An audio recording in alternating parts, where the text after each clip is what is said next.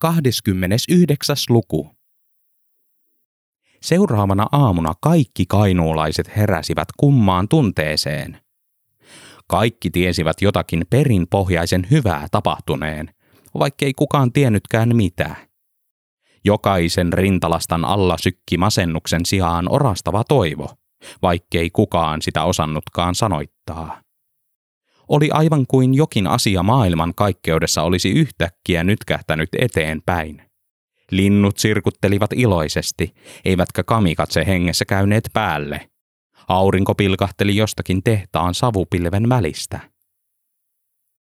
Solutionsin sopimukseen kuului, ettei talvivaarasta hiiskuttaisi ennen kuin sen aika olisi. Odottavan aika oli kuitenkin pitkä. Julkistuksen aika olisi vasta pitkällä seuraavana vuonna, jos silloinkaan. Malmiköyhään maahan piti ensin tehdä tutkimuksia ja mittauksia ja säätöjä sekä kokeilla uuden bioliuotusmenetelmän toimivuutta. Sitä ennen ei saanut kertoa sanaakaan kellekään. Onnistunutta operaatiota tahdottiin kuitenkin Solutionsissa hyödyntää välittömästi. Kainuun toimisto oli toista vuotta profiloitunut pelkäksi YTn viestintuojaksi, jota yritykset ja toimihenkilöt kyllä arvostivat, mutta kansa ei. Abdullahin ja Tuukan ikkunanpuhdistus hauiksista sen huomasi. Joten mitäpä muuta voisikaan firma imagonsa kohentamiseksi tehdä kuin uuden mainoskampanjan, joka vihjailee, mutta ei kerro. Tämä markkinointirumba muistutti edellistä N YT Nyt-kampanjaa monin tavoin. Kun luova luokka palasi lomiltaan, astelivat he suoraan Pentin kanssa valokuvaliikkeeseen ja sitten suoraan lehdistön eteen, jossa pohjoisen media tahtoi tietää etelän medialta, oliko Tuomas Enbuske sukua saatanalle. Helsinkiläiset työnsivät puomimikillä innokkaimpia syrjemmäksi. Seuraavaksi päiväksi Topparin Sirkan kirjoittama etusivun juttu sirkutti suurta maakunnan tulevaisuutta salamyhkäisesti ja jätti paljon arvailujen varaan. Pentti Heikkinen Solutions rakentaa töitä, otsikko kirkui, mutta ei kertonut missä ja miten. Jutun kuvaan oli kyllä kätketty lukuisia viitteitä. Luova luokka istui kahdella leikkipuskutraktorilla propellihatut päissään ja ilman paitoja. Abdullahilla oli kieli keskellä suuta ja Tuukalla pää takakenossa ja naurussa suu niin, että kypärä on juuri tippumassa päästä. Pentti Heikkinen seisoo kuvan keskellä tiputtamassa soraa molemmista käsistä suoraan leikkipuskutraktorien kauhoihin. Kypärässä lukee perä. Sitä ei sanottu ääneen. Ei rikottu sopimusehtoja. Aamukahvipöydissä vaihdettiin kiireen vilkkaa mielipidettä Pentistä maakunnan mestaajasta maakunnan messiaaksi. Solutionsilta odotettiin kuumeisesti ja turhaan lisätietoja mystisestä työstä, joka olisi tuleva kainuulaisille aikajänteellä 2-4 vuotta. Jotakin suurta oli luvassa. Mutta mitä? Leikkikuormuri tehdasko? Kuumeisuus kasvoi päivässä hysteriaksi hysteria kahdessa vuorokaudessa Pentti maniaksi. Kolmantena päivänä Pentti joutui juoksemaan karkuun innokkaimpia. Kunto nousi, mutta kenkä tippui ja jäi keskelle katua kainuolaisten ihmeteltäväksi. He nostivat kengän ilmaan, pitivät sitä enteenä ja arvuuttelivat, perustettaisiinko Kajaaniin kenties satoja työllistävä kenkätehdas. Parisataa fanaattisinta ryntäsi jopa Pentin kerrostalon eteen odottamaan häntä ilmestymään ikkunaan ja kertomaan messiaanisia sanoja. Ei Pentti tullut, sillä oli nukahtanut sohvalle kesken televisiosta tulleen Monty Python elokuvan. Neljäntenä päivänä nauriskari järjesti Pentin saarnaajaksi kirkkoon. Pentti puhui Jeesuksen alttaritaulun edessä nauriskarin hänelle kirjoittamaa tekstiä – kertoi seurakunnan merkityksestä yritysmaailmassa ja rakkaudessa. Käsi kädessä kulkevat molemmat, Pentti sanoi, sillä Jeesuskin oli menestynyt puualan pienyrittäjä, joka laajensi toimintaansa lopulta raamatullisiin mittasuhteisiin. Jokaisen pitäisi pystyä samaan, Tee kuten Jeesus ja markkinoi palvelujasi aasin selässä myös kehyskunnissa. Aamen. Koskaan aiemmin ei seurakunnan penkit olleet pullistelleet niin paljoa ihmisistä, ei edes joulumessuissa. Kirkollinen ihmisiä kuunteli hartaana viisaita sanoja ja nosti ylösnousemuksen keskisormet pystyyn. Siunattu olkoon Pentti Heikkinen. Pentti yritti tiirailla Liisaa keskisormien välistä. Ei Liisa ollut paikalla, vaikka lupasi. Penttiä harmitti. Hetken ei ollut ehditty tavata, kun piti kiiruhtaa, eikä edes tavattu puuala-yrittäjän tuvassa. Pentti päätti yllättävästä suosiosta ja valtavasta aikataulusumpusta huolimatta pitää huolen siitä, että Liisa pysyisi elämässä mukana.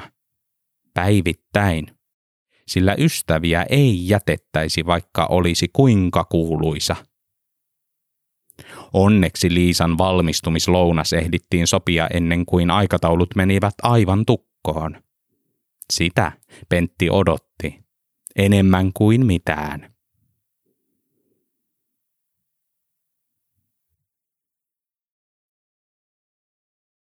Kampaamoliikkeen purkkaa jäytävä Terttu pullautti suustaan pallon, joka tarttui vahingossa asiakkaan niskatukkaan. Onneksi kammattava ei tätä huomannut. Luki vain lehteä tyytyväisenä. Tertun oli tehtävä ammattilaisen ratkaisu. Hän paikkasi virheensä saksimalla niskatukkaa niin, että jäljellä oli pian vain pieni sänki. Siistiä tuli. Kampaaja helpottui, mäiskytti purkkaa suustaan ja puhalsi juhlavan pallon, joka poksahti tällä kertaa asiakkaan otsatukkaan mukaan. Terttu ähähti, nypläili purkan kanssa aikansa, saksi lopulta siivun otsalta pois ja peitti jälkensä värjäämällä lyhentyneiden hiusten päälle värillisen raidan. Puolen tunnin päästä Liisa sulki lehden ja tuijotti kampaamon peilistä peilikuvaansa, josta tuijotti takaisin keski-ikäinen suomalaisnainen, kirkuvan sininen raita otsassaan. Jos karaoke mikin olisi nyt ujuttanut käteen. Ei näkyä olisi erottanut tavanomaisesta Tallinnan matkaajasta ja pupiruususta millään. Tämmöinenkö tuli? Tämmöinen. Terttu kehtasi veloittaa ylimääräistä värjäyksestä. Pekka nauroi katketakseen äitinsä hiuksille. Liisa kampasi kostoksi poikansa tukan pottamalliin ja kertasi, mitä Pentille sai ja mitä ei saanut sanoa ravintolassa. Puhua sai mistä tahansa muusta paitsi mummon tilasta tai siitä, että äiti oli ollut töissä jo pitkälle toista vuotta. Hyvin oli kyllä poika varjellut tätä salaisuutta herkkupalkalla tähänkin asti, mutta vielä piti jaksaa.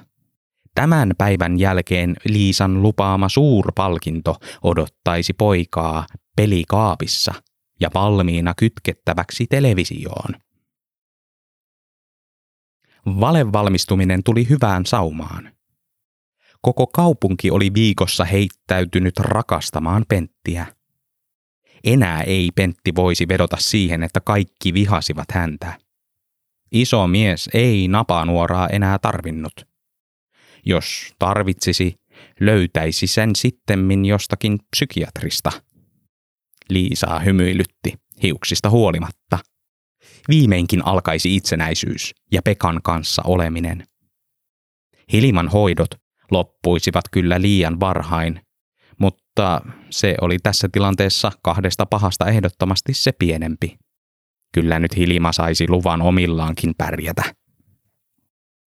Valmistumislounas oltiin sovittu kaupungin hienoimpaan ravintolaan, eli Rossoon, Siinä ravintolassa oli kainuulaisen kaikki makuaistit avoinna ja kukkaro sopivasti supussa. Kattovalot sointuivat käsikädessä upean, etikalta maistuvan salaattipöydän kanssa. Yhtäkään kärpästä ei tilasta löytynyt. Kaiuttimista kuului välillä ihan mitä sattuu, mutta sekin piti mukavasti ihmistä jännityksessä.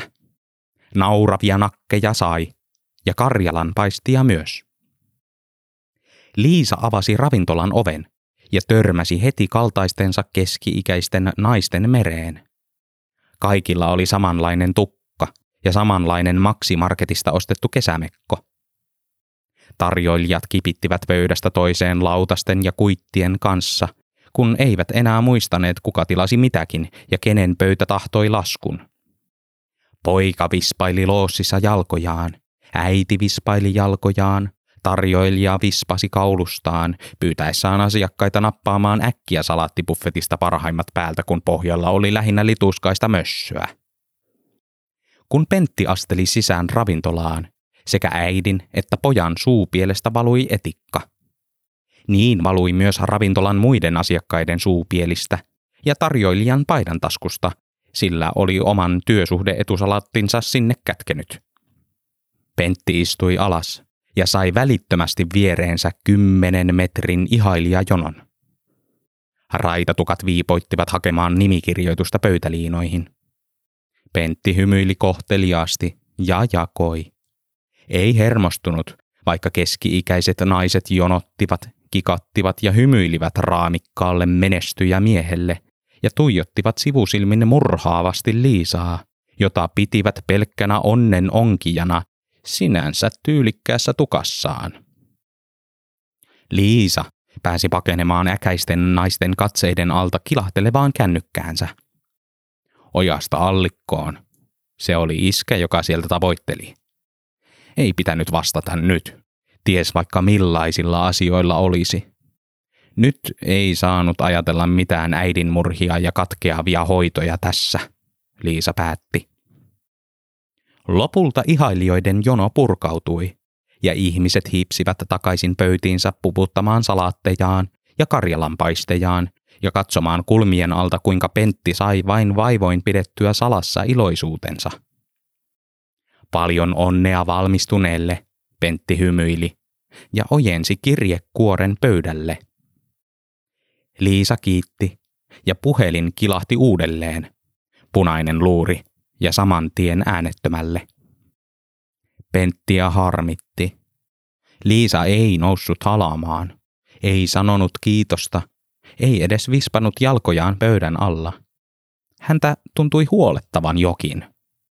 Pentti mietti kuumeisesti, että mikä. Muualla ravintolassa huomattiin Pentin huoli ja alettiin kuiskia, tuliko Messiaalle nyt murhe mieli ja tuoko saastainen Maria Magdalena sen aiheutti.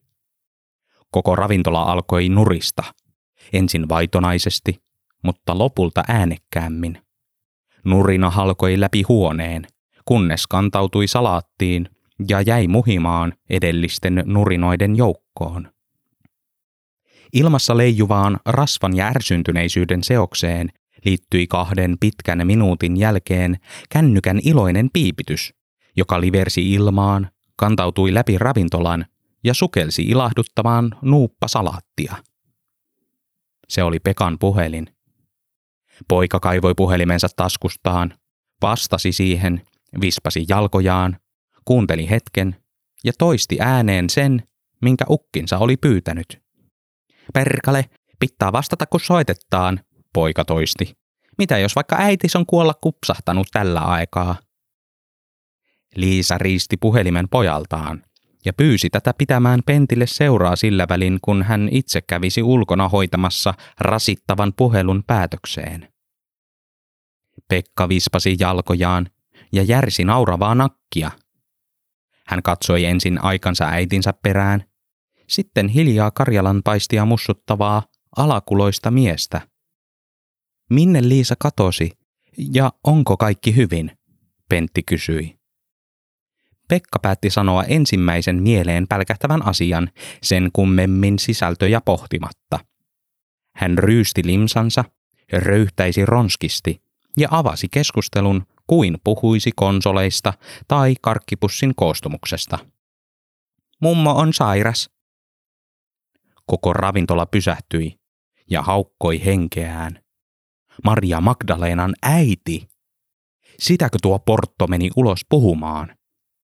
Nessut kaivettiin esiin ja tarjoilija juoksi keittiöön hakemaan Pekalle lohdutusjäätelöä, palasi alahuuli lerpallaan luo ja esitti syvimmät pahoittelut.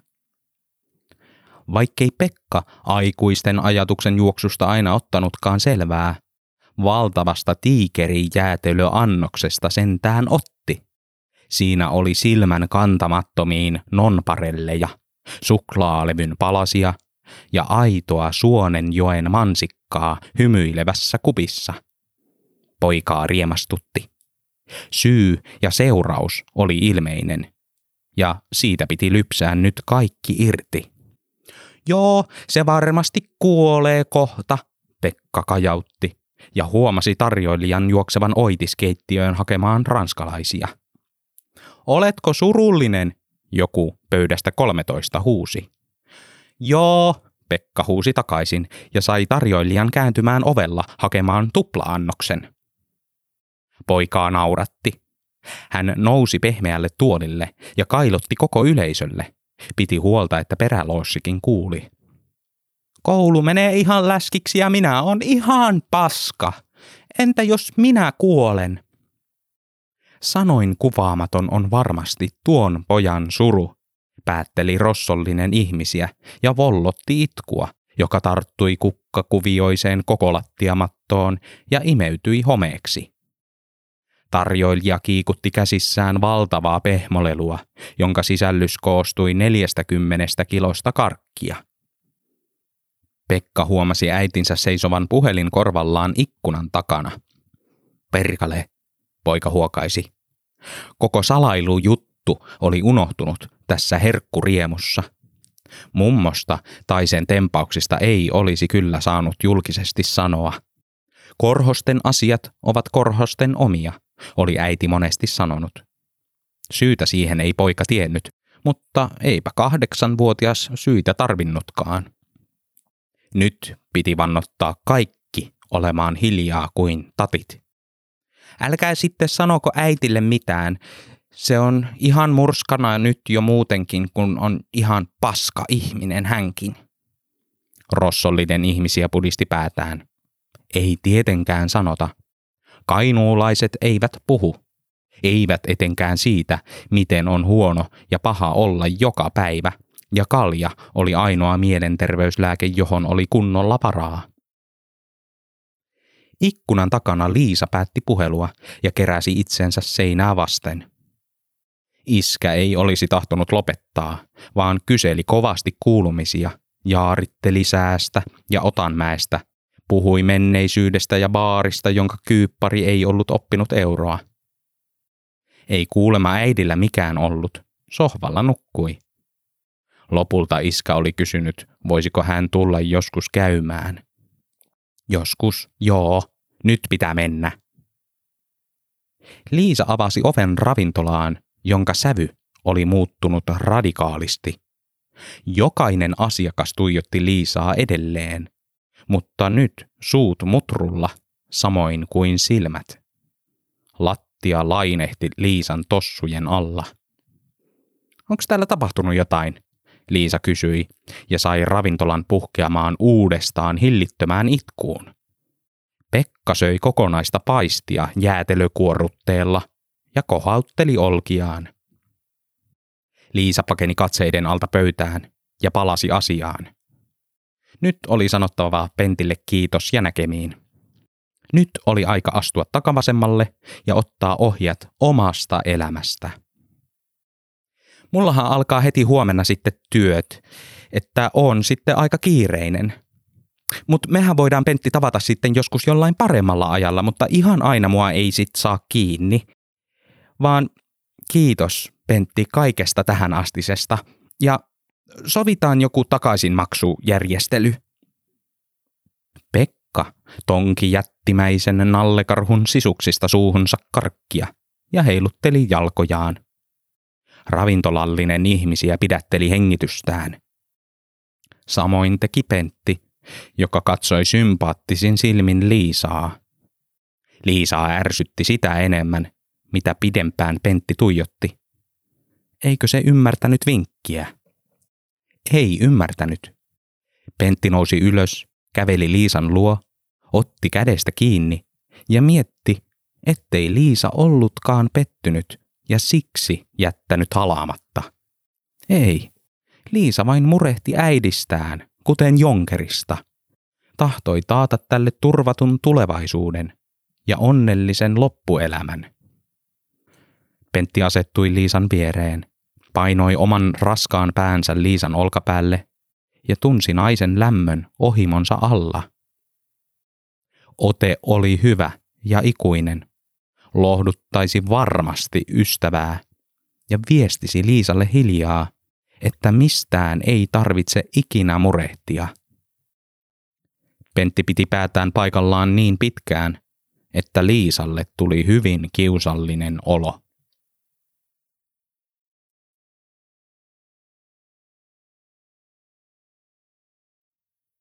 Heikki piteli pakastekanaa poskellaan ja yritti hahmottaa puhelimestaan numeroita. Tätä nykyään onnistunut yhteydenpito Liisaan oli yhtä todennäköistä kuin Leeninin virkoaminen Kremlistä, mutta toivossa oli hyvä elää, niin kauan kuin puhelin tuuttasi. Heikki toivoisi tyttärensä vastaavan. Voisi jutella ja unohtaa tämänkin episodin, jossa tällä kertaa lensi hääkuva seinään. Leenin ei vironnut, mutta Liisa vastasi.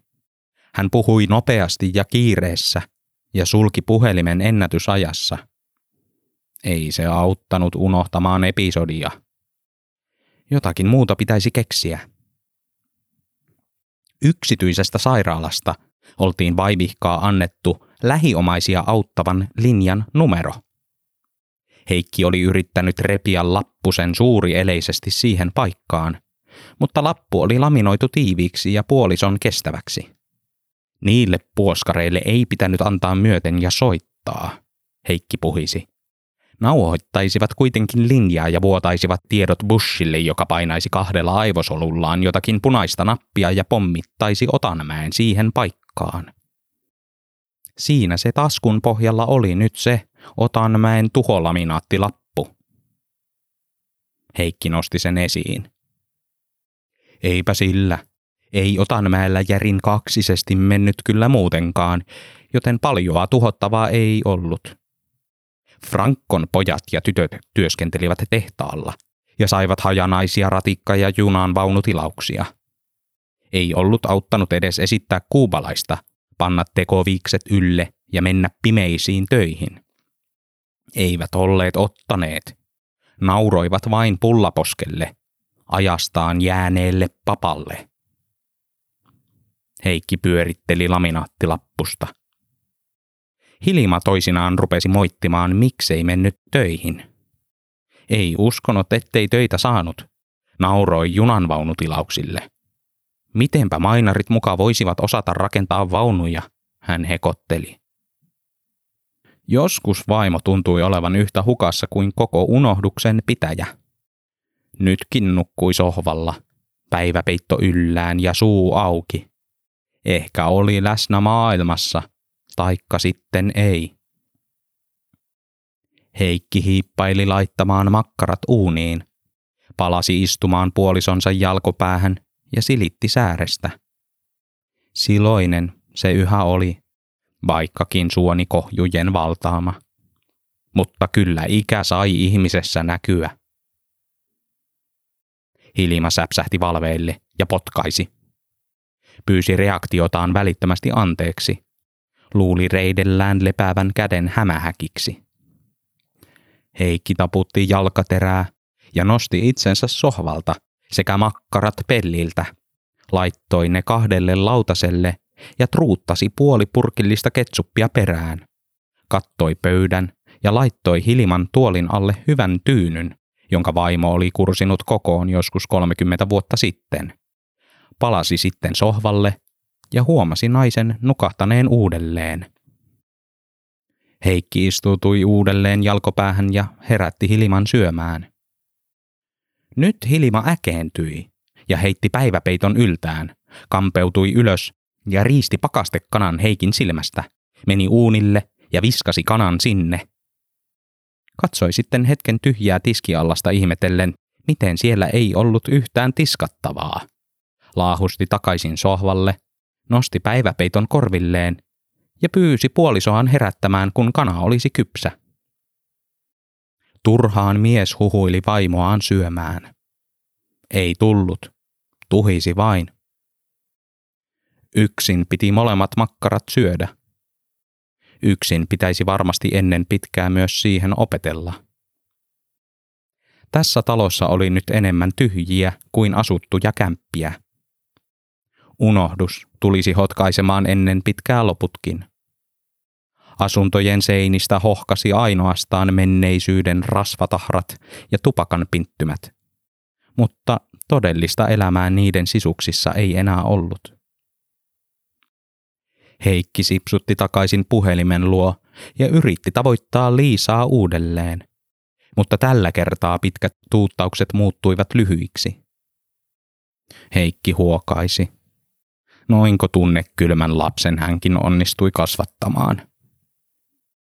Mitä sitten itsellä enää olisi jäljellä, jos ei enää puolisoa, ja lapsikin oli pelkkä hyvän päivän tuttu? Pelkät seinätkö jäisi? Unohduksen hotkaisema kuori. Ajatus vavisutti Heikkiä. Hän nosti laminaattilappusen uudelleen esiin. Ehkä jos sinne soittaisi kerran ja kyselisi vaikka vastaanottajalta kuulumisia –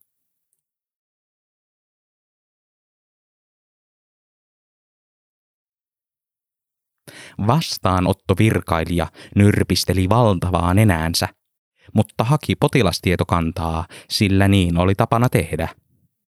Kone sanoi töks ja klonk ja sylki tuloksen näytölle. Oletko lähiomainen? virkailija kysyi. En, Pentti vastasi. Haluan vain tietää, mikä Hilima Korhosella on, jotta voisin paremmin auttaa häntä ja sitä kautta ystävääni Liisaa vastaanottovirkailija ähkäisi. Ei tähän työhön tultu elämän tarinoita kuuntelemaan, vaan vahingossa, ja siksi, ettei muutakaan vaihtoehtoa sillä hetkellä ollut. Vähempää ei voinut kiinnostaa mikään lässyttely. Edes potilaat eivät saa kunnolla tietää, mikä niillä on, niin miksi sitten jonkun randomin pitäisi tietää? Pentti vastasi, ettei ollut kukaan randomi, vaan Pentti, Pentti Heikkinen, muttei tietoa herunut sittenkään. Ei, vaikka hän selitti juurta jaksain, kuinka Liisalta itseltään ei auttanut kysyä, sillä Pekka oli varoittanut hänen menevän tyystin asiasta sekaisin. Eikä suoraan potilaaltakaan voinut kysyä, sillä olisi varmaan kielinyt asiasta tyttärelleen. Ei. Tieto piti saada noukittua itse ja pitää täten huolen, että Korhosen Liisa pysyisi hymyssä suin ja huolettomana. Vastaanottovirkailija tuijotti Penttiä ja ärsyyntyi tämän sinnikkyydestä. Kun asiakas ei suostunut poistumaan kehotuksista huolimatta, hän otti taskustaan tupakan, sytytti sen, nousi penkille ja osoitti kohti savun ilmaisinta. Koko sairaala evakuoitiin. Pentti päätti askeltaa tapaamaan Liisaa kysyä kuulumisia muina miehinä, halata ja vaivihkaa hyristä tyytyväisyyttä kukoistavasta omistusasunnosta, vaikka Liisa olikin pyytänyt, ettei kutsumatta tulisi kylään. Hän soitti Liisan ovikelloa, astui sisään ja riisui oitistakkinsa. Pentti päätti olla kuin ei olisikaan.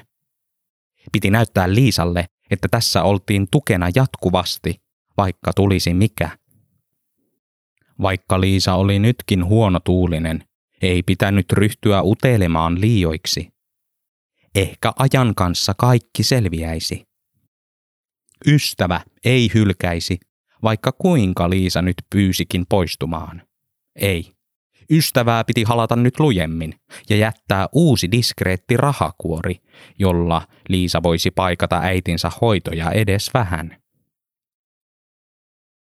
Liisa tuijotti typertyneenä Pentin jättämää rahakuorta ja noitui koko maailmaa. Ei Pentti ollut ottanut vinkistä vaaria, vaikka tässä nyt muka valmistuttiinkin. Ei se suostunut menemään pois, vaan halasi entistä pidempään ja tuijotti lurppasilmillään niin kuin joku koira. Miksi Pentti toi tuon kuoren? Ei edes kertonut.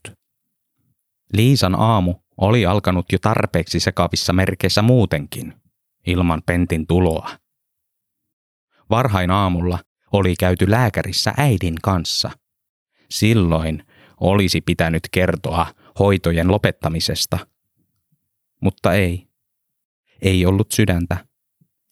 Hilima hoippui testien jälkeen vastaanottohuoneeseen haurain askelin ja tuli suoraan istumaan viereen. Tuijotti apeana eteensä ja riippuvaisena tyttärestään. Näytti ressukalta ja orvolta. Ei siinä ollut sydäntä sanoa. Liisa nosti kuoren taskuunsa.